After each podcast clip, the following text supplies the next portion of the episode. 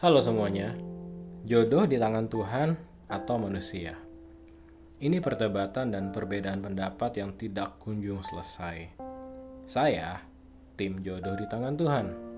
Hashtag jodoh di tangan Tuhan. Kalau ada yang bilang di tangan manusia, buat saya tangan kita ini sebetulnya kotor, penuh dosa. So, tangan kita yang gak sempurna ini gak akan bisa menentukan membawa kita ke jodoh yang tepat, yang benar.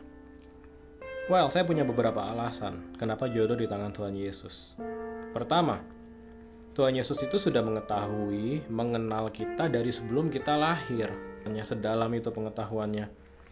Mazmur 139 ayat 13 sampai 16. Sebab engkaulah yang membentuk buah pinggangku. Menenun aku, saya dan teman-teman dalam kandungan ibu kita. Aku bersyukur kepadamu oleh karena kejadianku dahsyat dan ajaib. Ajaib apa yang kau buat dan jiwaku benar-benar menyadarinya. Tulang-tulangku tidak terlindung bagimu. Ketika aku dijadikan di tempat yang tersembunyi, dan aku direkam di bagian-bagian bumi yang paling bawah. Matamu melihat selagi aku bakal anak. Dan dalam kitabmu semuanya tertulis, hari-hari yang akan dibentuk sebelum ada satupun daripadanya. Case close. Tuhan Yesus sudah tahu kita dari sebelum dunia dijadikan. Artinya dia sudah tahu jodoh kita siapa dan kalau nanti Tuhan Yesus izinkan kita punya anak, dia juga udah tahu anak kita jodohnya siapa. Kedua, Yohanes 15 ayat 5 berkata, Akulah pokok anggur dan kamulah ranting-rantingnya. Yesus lagi ngomong sama murid-muridnya nih, tapi sama kita juga sebagai murid-murid di masa ini. Barang siapa tinggal di dalam aku dan aku di dalam dia, ia berbuah banyak. Ini yang penting sebab di luar aku kamu tidak dapat berbuat apa-apa. Amsal 3 ayat 5 berkata, Percayalah kepada Tuhan dengan segenap hatimu, dengan segenap hati kita. Dan janganlah bersandar kepada pengertianmu sendiri. So, basically kita nih nggak bisa berbuat apa-apa. Kita nggak tahu apa-apa. Makanya jangan selalu mengikuti hati, insting, feeling. beberapa teman saya cari jodoh berdasarkan hatinya. Hatiku memilihmu. No, hati jangan diikutin.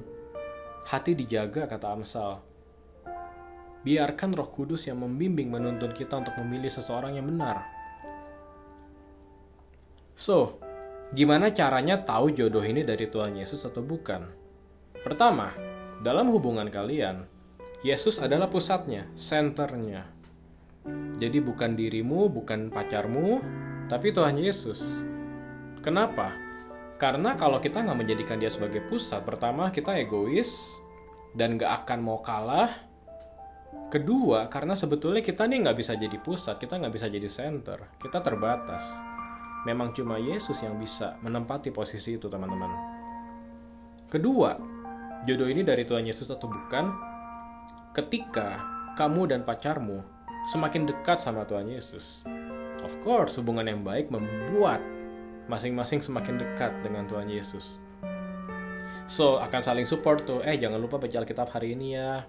Eh, jangan lupa ya berdoa.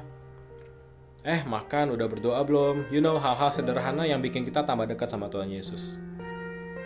Jadi, saling sayangnya itu dengan kasih yang Roh Kudus berikan dan ajarkan.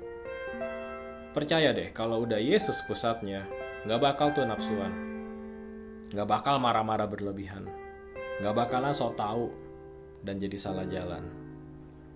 Ketiga, ciri-cirinya apa sih? Kalian berdua menjadi pribadi yang lebih baik.